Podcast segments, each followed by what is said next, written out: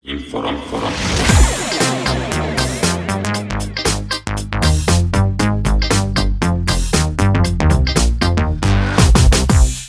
Dobrý deň, milí poslucháči. Opäť je tu podcast Advokati on Air a som tu s Patrikom Baltazarovičom. Vítam ťa. Ahoj Gevorg, vítam všetkých poslucháčov. Takže eh, k dnešnej téme bude taká mimo tých bežných tém, ktoré sme mali, bude skôr zacielená k ľuďom, ktorí pracujú na trvalý pracovný pomer, alebo respektíve sú eh, v pracovnom pomere na základe zákonníka práce, lebo veľa ľudí si to míli, že, že robí u niekoho vo forme toho, ako keby trval pracovného pomeru, ale napríklad na živnosť. Tak toto nebude k živnosti, toto bude čisto k tým, ktoré sú na TPP a iné formy e, prác e, na základe zákonníka práce. No, e, spomieš si ty, kedy si prvýkrát bol ako na TPP? Lebo pre mňa to bolo také ako keby, vieš, že ako študent som vlastne nikdy nebol na TPP a potom ako prvýkrát vôbec nejaký kontakt s prácou takouto formou bola koncipentúra. Inak asi aj ja, až, až no, ten podpis takého prvého dokumentu, ktorý som akože ozaj aj bral vážne, lebo som sa s ním prvýkrát stretol, asi bol tiež až e, pracovná zmluva advokátskeho koncipienta. Dovtedy samozrejme všetky tie, uh, som uzatváral rôzne dohody zakladajúce pracovnoprávny vzťah, ale nie na trvalý pracovný pomer. Je to tak? Ja si pamätám, že ako stredoškolák som mal nejakú, že mm, zmluvu o brigádnickej činnosti, tak to nejak bolo nazvaná. A potom som mal nejaké dohody, zrejme tiež, ale mm, ako študent, keď som pracoval ale mm, pamätám si, že môj nástup do prvého zamestnania ako koncipient bola hneď nejakou kulehou. Lebo e, na pohovore ti vždy povie nejakú sumu, akože mzdu. A keď som potom dostal pracovnú e, zmluvu, tak som zistil vlastne, že je tam nejaká suma akože hrubej mzdy a potom bol nejaký dekret zamestnávateľa, ktorým akože dorovnali to, čo povedali na, na tom pohovore. A ja som sa pýtal, že prečo tam ten dekret je a oni povedali, že takto máme to bežne, hej, že office manažerka ti povie, že takto to máte bežne, hej. Keď niekto povie, že to je takto bežne, tak ja som vždy hneď spozornil a potom mi hneď došlo na to, že vlastne kde je tá kuleha. Tá kuleha bola v tom, že ja som nemohol tú zložku ovplyvniť. Bol to, že jednostranný právny úkon zo strany ako keby zamestnávateľa vo forme bonusu, ale nenazvali to ako bonus, na výplatnej páske to bolo ako v bonusov. A tým pádom, keby ťa chceli vyhodiť, tak vlastne ti nemusia platiť, lebo ten dekret by zobral späť. Čiže nebola to dohoda medzi dvoma subjektmi, ktorú môžeš zmeniť výslovne, ak sa obidve strany dohodnú na tom, jak, ako pracovný pomer, ako pracovná zmluva je dvojstranný právny úkon, tak toto bol jednostranný právny úkon. A hneď som ako prvom zamestnaní pochopil, že vlastne, aha, tak takýmto spôsobom sa to dá trošku ako keby že obchádzať a ľudia sa neuvedomia. Že ľudia neprídu na to, ono to je presne tak, ako vravíš. O, aj ja si pamätám, že akože bola mi k nahliadnutiu daná pracovná zmluva. A tam som si akože prešiel tie podstatné všetky veci, ale bolo ako e, z jednu z náležitostí tej pracovnej zmluvy musí byť aj určená, určené mzdové podmienky. A tam bol len, že odkaz na mzdový dekret. A ten mzdový dekret mi, ja neviem, že či nebol daný až dňom, kedy som tam bol prvýkrát, pričom pracovnú zmluvu som podpísal úplne niekedy inokedy, čiže áno, na to veľký pozor, lebo je to také, no, či to nazvať kuleha, no ale prečo by akože v princípe mal mať problém, teraz z pohľadu zamestnanca na, na, na, na zamestnávateľa, prečo má mať zamestnávateľ problém s tým, že už tá pracovná zmluva má byť natoľko dostatočne daná a určitá, aby aj reflektovala na všetky tie naše požiadavky, alebo na základe samozrejme nejakej ponuky, ktorú som prijal a na základe tej bolo vypracovaná pracovná zmluva, že prečo práve tam absentuje možno a asi aj pre všetkých nás najdôležitejší ten ciferný údaj a to je to, že koľko teda činí tá moja mzda, ktorá mi, ktorá mi, no nie v tom rozsahu pipne na účet, ale v nejakom takom obdobnom. No vieš ja si myslím, že v tvojom prípade, keďže sme robili v tej istej kancelárii, tak to bolo z toho titulu, že tá zmluva sa dávala na komoru a oni nechceli ukazovať, že hm. koľko vlastne platia mzdu koncipientom, lebo mm, ten mzdový dekret, tam boli dva podpisy, ale tom, ktorom som ja mal, tak tam bol v podstate iba jeden podpis a toho zamestnávateľa, hej, ako keby, no. že, že ty to len príjmaš, akože na vedomie, nebol to, že s tým súhlasíš. Nazvime to tak, že my keď sme koncipientúru vykonávali, tak to bol taký, že divoký západ a zrejme sa tí advokáti tak trošku hambili. Alebo tak minimálne sme neboli z tých, ktorí za to museli platiť. No. Ako, ako ne, nechápem, kto si platil za tú koncipientúru, teda aby, ho bol, aby bol zamestnaný. Poznám. Ale e, bol, boli aj no. takéto prípady, čo je nešťastné. No ale vráťme sa e, k tomu, čo som chcel, aby posluchači sa dozvedeli. A to je, že e, pracovná zmluva nemusí byť vždy písomná že tu si veľa ľudí míli ten, a respektíve nevie o tom, ako funguje zákonník práce. A toto na škole nás naučili, a to bolo prvá vec, čo som si zapamätal, a to je, že síce v zákonníku práce, tam v tom paragrafe 42 e, a 43 e, je, že e, zmluva má byť písomná, teda, že pracovná zmluva je písomná, ale není tam čiarka, že inak je neplatný. Lebo ten zákon je nastavený na takom princípe, že všade, kde je čiarka na konci vety, inak je neplatný, tak to sa nesmie udiať. Ako to je ako keby zakázané. Ale pokiaľ tam čiarka nie je, neznamená, že keď pracovná zmluva nie je písomná, tak je to neplatný právny úkon. A že teda nevznikol pracovný pomer. No lebo na vznik pracovného pomeru stačí, keď si dohodne so zamestnancom tri podmienky. Vieš si spomnúť, ktoré to sú? Mm, mm, idem na to. Takže určite je toto najpodstatnejšie, to je druh práce, teda čo, bude, čo budem vykonávať pre toho zamestnávateľa. Z pravidla tam musí byť určené aj miesto výkonu práce, čiže to môže byť určené, dajme tomu, sídlom toho zamestnávateľa, alebo potom pre nejakú aspoň minimálne určená nejaká územná pôsobnosť toho môjho pôsobenia pre zamestnávateľa. Väčšinou tam býva, že Bratislava. Akože ja by som osobne žiadal to konkretizovať, lebo keď ťa niekto pošlu v rámci Bratislavy, to by mala byť pracovná cesta, lebo keď dáš Bratislavu, tak všetko v Bratislave je, ano. keby v rámci zamestnania. No a potom máme ešte samozrejme, že deň nastupu do práce, to je veľmi rozhodujúci dátum pre samotný vznik toho pracovného pomeru. No a ako sme už spomínali v úvode, aj tie mzdové podmienky. Takže tieto druh práce, miesto výkonu práce, deň nastupu do práce a mzdové podmienky musí obsahovať každé takéto tu dojednanie medzi zamestnávateľom a zamestnancom. Zatiaľ, keď si to hovoril, tak ja som vlastne našiel príklad ustanovenia, že prečítam to ako keby. Uh, tu je, že paragrafe 42 odsek 1 je, že pracovná, pracovný pomer sa zakladá písomnou pracovnou zmluvou. Áno, medzi zamestnávateľom a zamestnancom, ak tento zákon neustanovuje inak. A nie je tam, že čiarka inak je neplatný. Uh-huh. Ale keď ješ na odsek, že paragrafu 43 odsek 4, tak hneď na konci vety je, že sú neplatné. Že už tam je ten princíp, teda, že v pracovnej zmluve možno dohodnúť ďalšie podmienky. Nebudem ďalej čítať. Uh-huh. A potom je, že vrátanie mzdových podmienok a o podmienkach zamestnávania. A čiarka sú neplatné. Hej? Že, že pokiaľ tieto ustanovenia nie sú v zmluve už dohodnuté, inak sú neplatné. Uh-huh. A to tento inak sú neplatné alebo sú neplatné, neplatí pre pracovnú zmluvu. To znamená, že keď si niekto dohodne so zamestnávateľom na pohovore tie štyri podmienky, ktoré si ty povedal, a to je, že deň nástupu práce, miesto výkonu práce, mzdové podmienky a druh, e, druh práce, a príde na ďalší deň, keď sa dohodli teda, že kedy má nastúpiť do roboty a nemá ešte stále pracovnú zmluvu, neznamená to, že pracovný pomer nevznikol. No lebo zákon s tým nespája neplatnosť. Hmm. Takže keď prídem do roboty, dostanem prvú úlohu od zamestnávateľa, mám dohodnuté všetky 4 podmienky, ktoré sme si povedali, vznikol pracovný pomer a zamestnávateľ má potom v povinnosti vydať vlastne potvrdenie o týchto podmienkach. Už nemusí ani pracovnú zmluvu robiť, jednostranným právnym úkonom ti povie, na tomto sme sa dohodli, toto ti to potvrdzujem a ty si nastúpil do práce, čiže vznikol pracovný pomer. Tak. A veľa ľudí, si ešte, veľa ľudí si milí to a povie, že ja som ešte nepodpísal žiadnu zmluvu, tak idem domov po 10 dňoch, keď sa mu nepáči, rozumieš? Áno.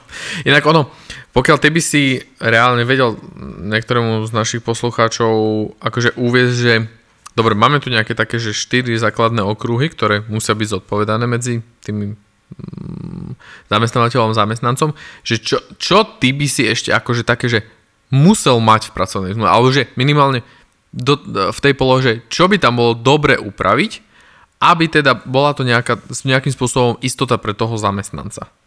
No, e, keďže sme v zákonníku práce, ktorý vo väčšine prípadov chráni zamestnávateľa, tak všetci môžu byť kľudní, že aj keď nemajú tie zmluvy, že niekoľko stranné, ale nemajú tam proste text od a do Z, proste všetko vypísané, je to v poriadku, lebo zákonník práce to upravuje.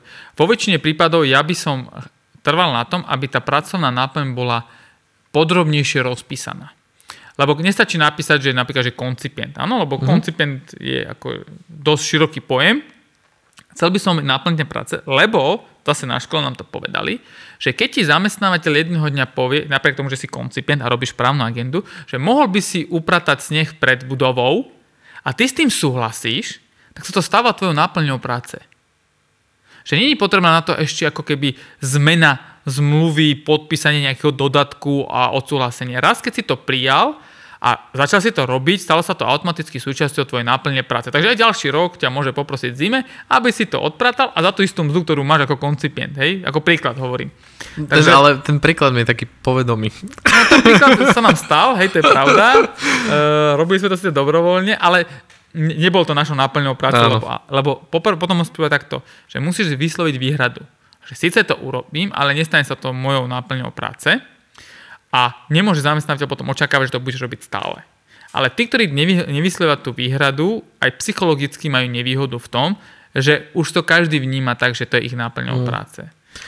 Takže, sa to stáva takou samozrejmosťou okamžite. Bol by som rád, akože keby som tam mal presnú definíciu, čo mám robiť, lebo aby sa nejak nelíšili tie predstavy zamestnanca a zamestnávateľa o tom, aká práca to má byť. Lebo tomu sa vieš vrátiť, keď vznikne spor, povieš, ale toto nebolo moje náplňou práce. A nemal by som to robiť napríklad, hej, že variť kávu niekomu, keď si koncipient. Inak vnímaš to aj ty tak, že tak ako vravíš, to je presne tak, že uh, ten zamestnanec by sa nemal, akože nemal mať v prvom rade, že obavy znieť z nejaké námietky, že čo ja viem, že toto nie je môj, môjim druhom práce, alebo teda mojou pracovnou náplňou.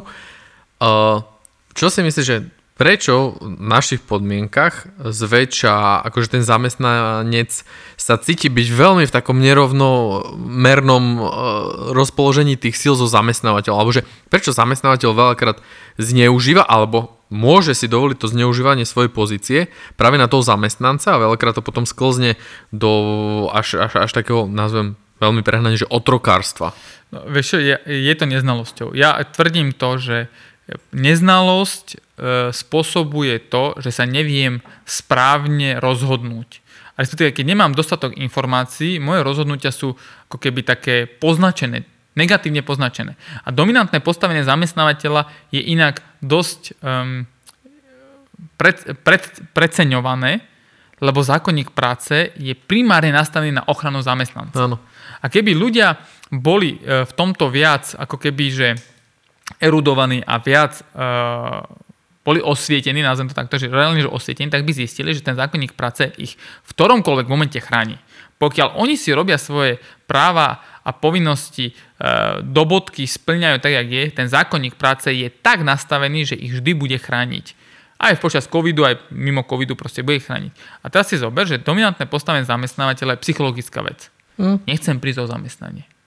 Tá ale, obava, no. ale niekoho správne vyhodiť je tak zložité, že ten zamestnávateľ vždy si asi povie, taký nejaký skúsený, že keď ma zažaluje, zrejme to prehrám.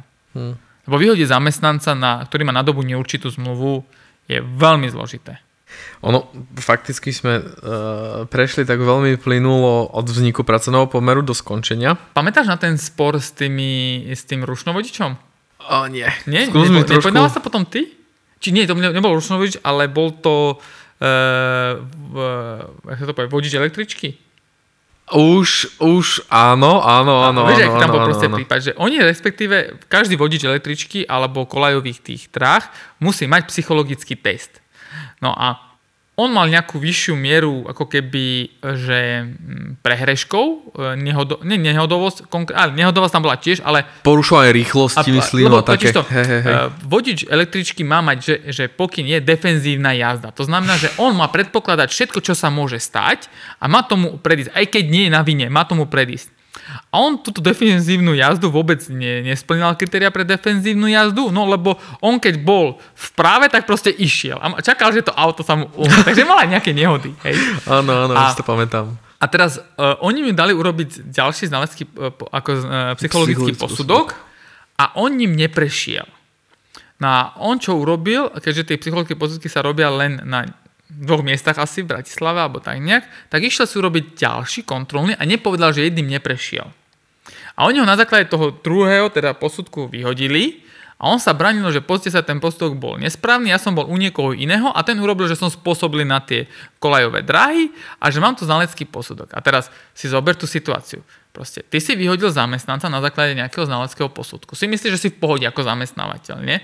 A teraz príde on s nejakým iným znaleckým posudkom. Nemáš to ako spochybniť, lebo už nie je nikto iný. Hej, že sú jediné dva orgány na, na Slovensku, v Bratislave, ktoré robia tieto uh, kolajové uh, dráhy a posudky na kolajové uh, tých vodičov, kolajových dráh. A teraz čo s tým je? On ma zažaloval o neplatnosť skončenia pracovného pomeru. Ty si si istý, on si je istý a je tu mm. A keď náhodou prehra zamestnávateľ, tak bude musieť doplatiť mzdu. Takže je to akože milná predstava dominancie zamestnávateľa. Je to tak, akože najlepšie je to uviezť asi na takom príklade, ako ochrana spotrebiteľa funguje v podmienkach Slovenskej republiky, tak CCA v takých rovnakých mantineloch a tá miera ochrany toho zamestnanca je približne rovnaká a to taká, že aj tie ustanovenia pracovnej zmluvy alebo tých, tých dojednaní a vždy musia byť aj vykladané viac v prospech toho zamestnanca. Takže proste tam je veľmi, veľmi podstatné. On je tá slabšia stránka, proste, proste ten zamestnávateľ tým, že má viac zamestnancov, čiže má viac pracovnoprávnych e, vzťahov uzatvorených, tak je oveľa viac skúsený. Lebo ty máš iba jedného zamestnávateľa, možno tak dvoch, keby si mal nejaký polovičný a polovičný ale v konečnom dôsledku ty si v nevýhode, nezamestnávaš ich ďalších ľudí, nevieš, ako to funguje, nevidíš tie pracovné zmluvy. A druhá vec je, kto je tvorcom tej pracovnej zmluvy? Predsa zamestnávateľ, hej, tam dominantné postavenie je vždy dané.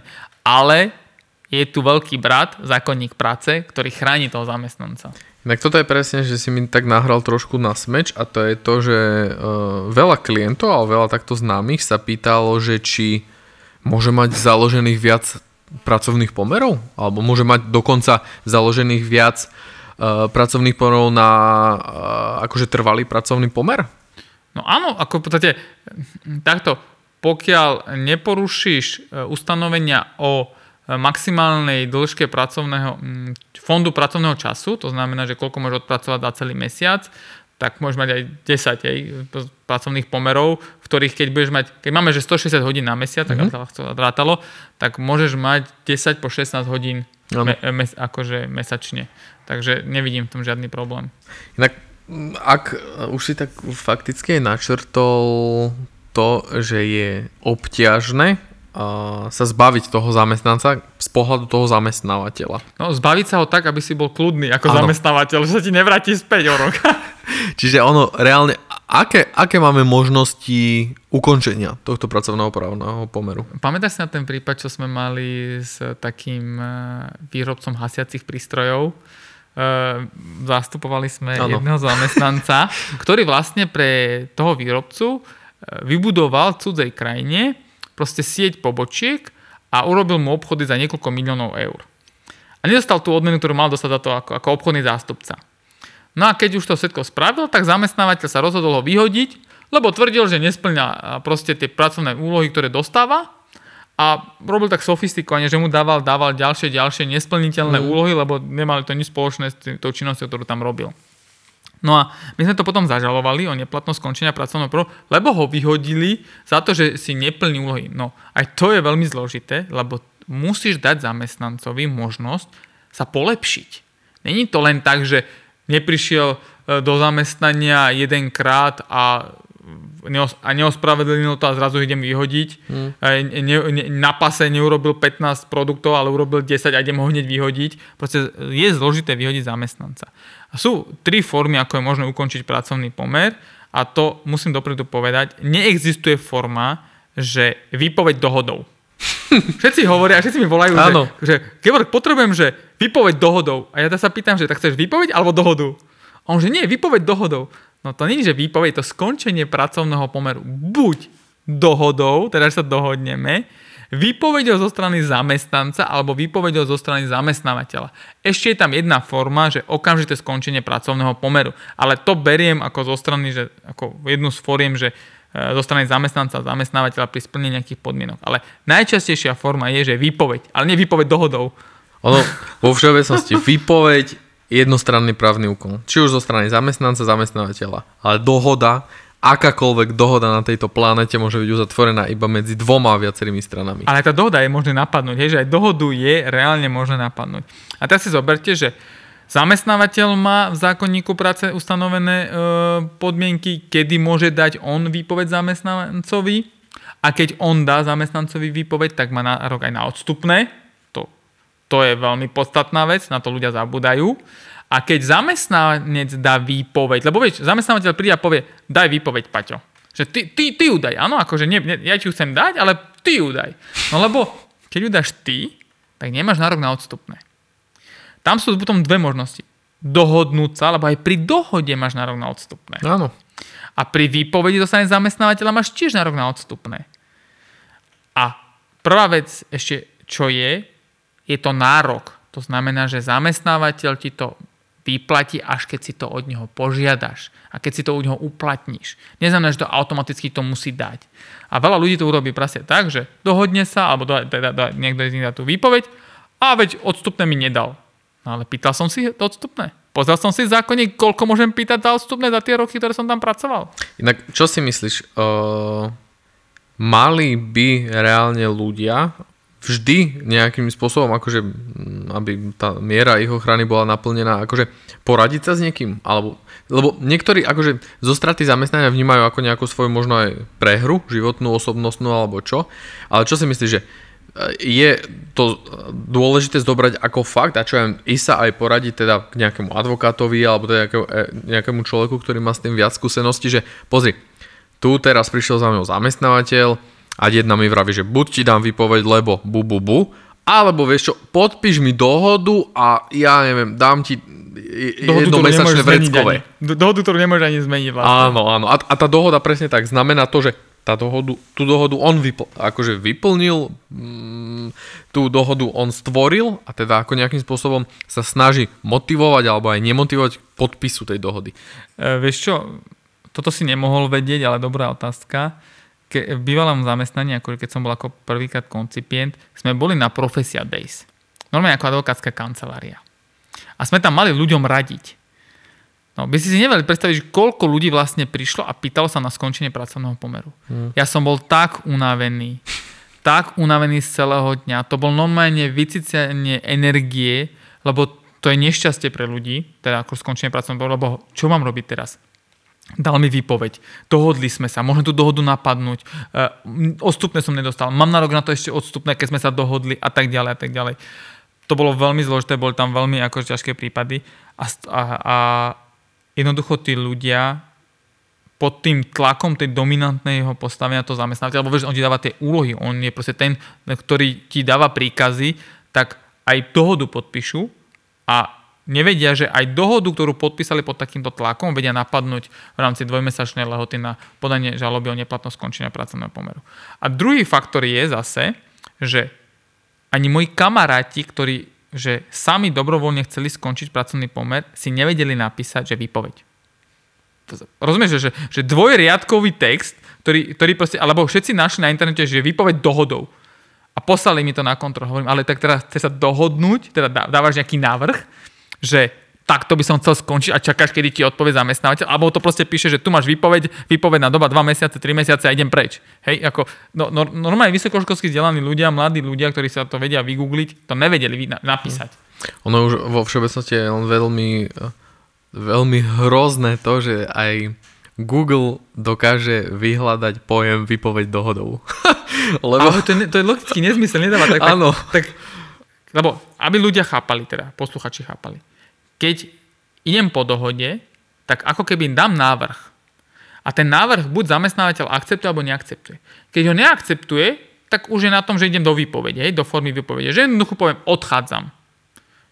Ale keď dávam návrh na dohodu, to znamená, že odchádzam, alebo chcel by som odísť vtedy, súhlasíš s tým a za týchto podmienok a on keď povie, že áno, tak dohoda sa uzatvorí. Ale keď nesúhlasím, mám jedinú možnosť, buď sa nechám vyhodiť, alebo teda odídem sám. A ono reálne, uh, možno tu je taká prirodzená otázka, že dobre, teraz ja som dal výpoveď, alebo mne bola daná výpoveď, môžem aj počas výpovednej výpovednej uh, doby, čo ja viem, že dobre, dohodnúť sa, vidíme, že už nikto možno nie je motivovaný naplňať tú mm, pracovnú náplň v dostatočnom rozsahu, alebo zmenia sa nejakým spôsobom okolností. Môžem ja uzavrieť dohodu aj počas výpovedných uh, lehôd? Dohodnúť sa môžeš vždy, kým neskončil pracovný pomer, kým teda neubehol posledný deň, keď si mal zamestnanie, lebo to je to, že dohoda vždy nahradza všetko. Lebo tam je súhlas, akceptácia z obi dvoch strán. Výpovede nepotrebujú akceptáciu. Dokonca ani nepotrebujú, aby to on podpísal, že príjma tú výpoveď. Stačí mu to doručiť. Veľa ľudí, že a čo keď mi odmietne prijať tú výpoveď? Tak mu to pošlem poštou. Odmietne poštu? Budem mať potvrdenie o tom, že som mu to poslal. A keď odmietne poštu, tak, tak či tak je mu to doručené. Áno, áno jednoducho áno. proste, že e, napríklad robili to zamestnávateľia tak, že keď chcel dať zamestnancovi výpoveď a zamestnanec to chcel na pracovisku odmietnúť, tak si zobrali svetka so sebou, hej, že iného zamestnanca. A ten sa podpísal, Fero to odmietol. Uh-huh. Potom je taký trik, to mi profesor Polak raz povedal z trestného práva, na, on bol bývalý vyšetrovateľ, e, že tak keď mu svetkovia akože odmietali podpísať zápisnicu o tom, že akože ju vypovedí, tak povedal, tak podpíšte, že odmietate to vypovedať. Tak o, podpísali, že odmietajú to podpísať. A už tam mal podpis, že vlastne to videl. Rozumieš, že videl, čo, čo odmieta, hej? Áno.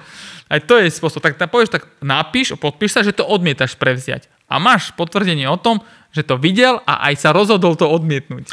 Ono toto presne zamestnávateľe aj veľakrát využívajú, že ja ti tu nič nepodpíšem, alebo že, vieš čo, tú vypoveď ti proste neprimem, nedávaj mi to na stôl, pošli mi to poštou.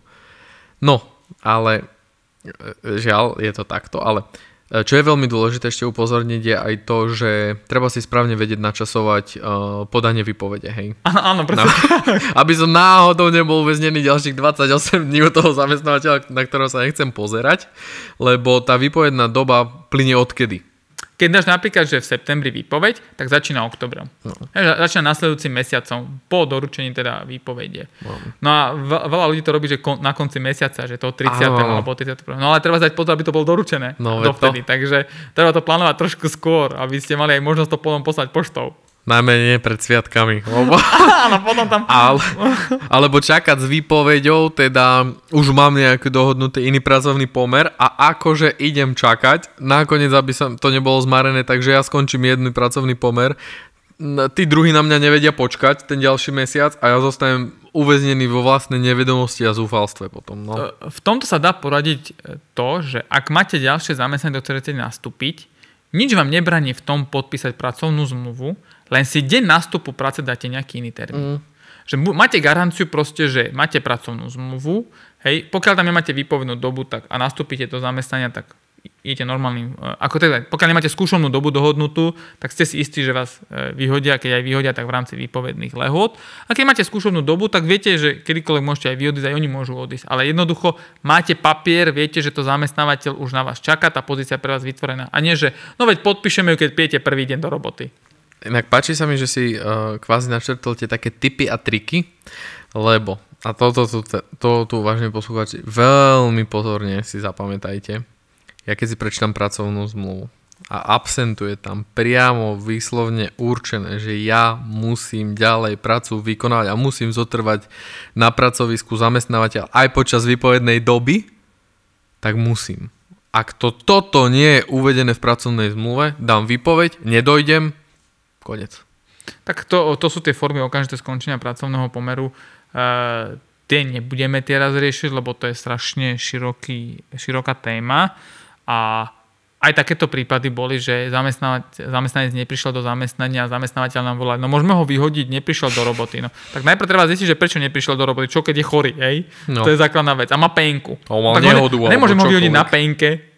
A, a, a toto je najhoršia vec, ktorú robia zamestnávateľia že zamestnanec je na penke a vyhodia ho. Hmm. Automaticky neplatný právny úkon e, z zákonníka práce, no lebo si v ochrannej dobe a v ochrannej dobe ťa nemôžu vyhodiť. Všetky tieto pojmy nám tak otvárajú podľa mňa aj normálne, že nové druhy dielov samostatných podcastov, lebo aj o tých ochranných dobách, alebo dajme tomu, že čo sa má vlastne zamestnávateľ môže aj na pracovnom pohovore, čo aj pýtať, čo mu môžem odoprieť, pýtať sa a tak, tak Rozmýšľam, že či by sme to možno nekoncipovali skôr ako samostatný diel. Určite áno a hlavne aj v televízii som bol na tomto, že otázky, že čo nemôžu klasť na ženám, najmä ženám na pohovore, či sú tehotné. Ale e, určite v ďalšom podcaste si povieme, aby posluchači vedeli, na čo sa môžu tešiť. čo v prípade, ak idem do pracovného pomeru, ale je to skrze živnosť. No nie je to správne slovo, že to pracovného pomeru, ale idem pre niekoho pracovať cez živnosť na náklade nejakej zmluvy. Čo vtedy a čo ma chráni, čo ma nechráni. Ale to si povieme mm, na budúce. Ďakujem posluchačom za uh, ich pozornosť, ďakujem tebe za tvoj prínos a ak sa vám páčili, už máme cez 3000 vypočutí, tak kľudne nám dajte like, nazdieľajte to, alebo proste na Apple iTunes nás uh, hviezdičkami ohodnoťte. Dostaneme sa možno do nejakého rebríčka slovenských podcastov. Ale nie je to náš cieľ. Ďakujem za pozornosť. A vážime si každé vypočutie. Dovidenia, do počutia. Do počutia.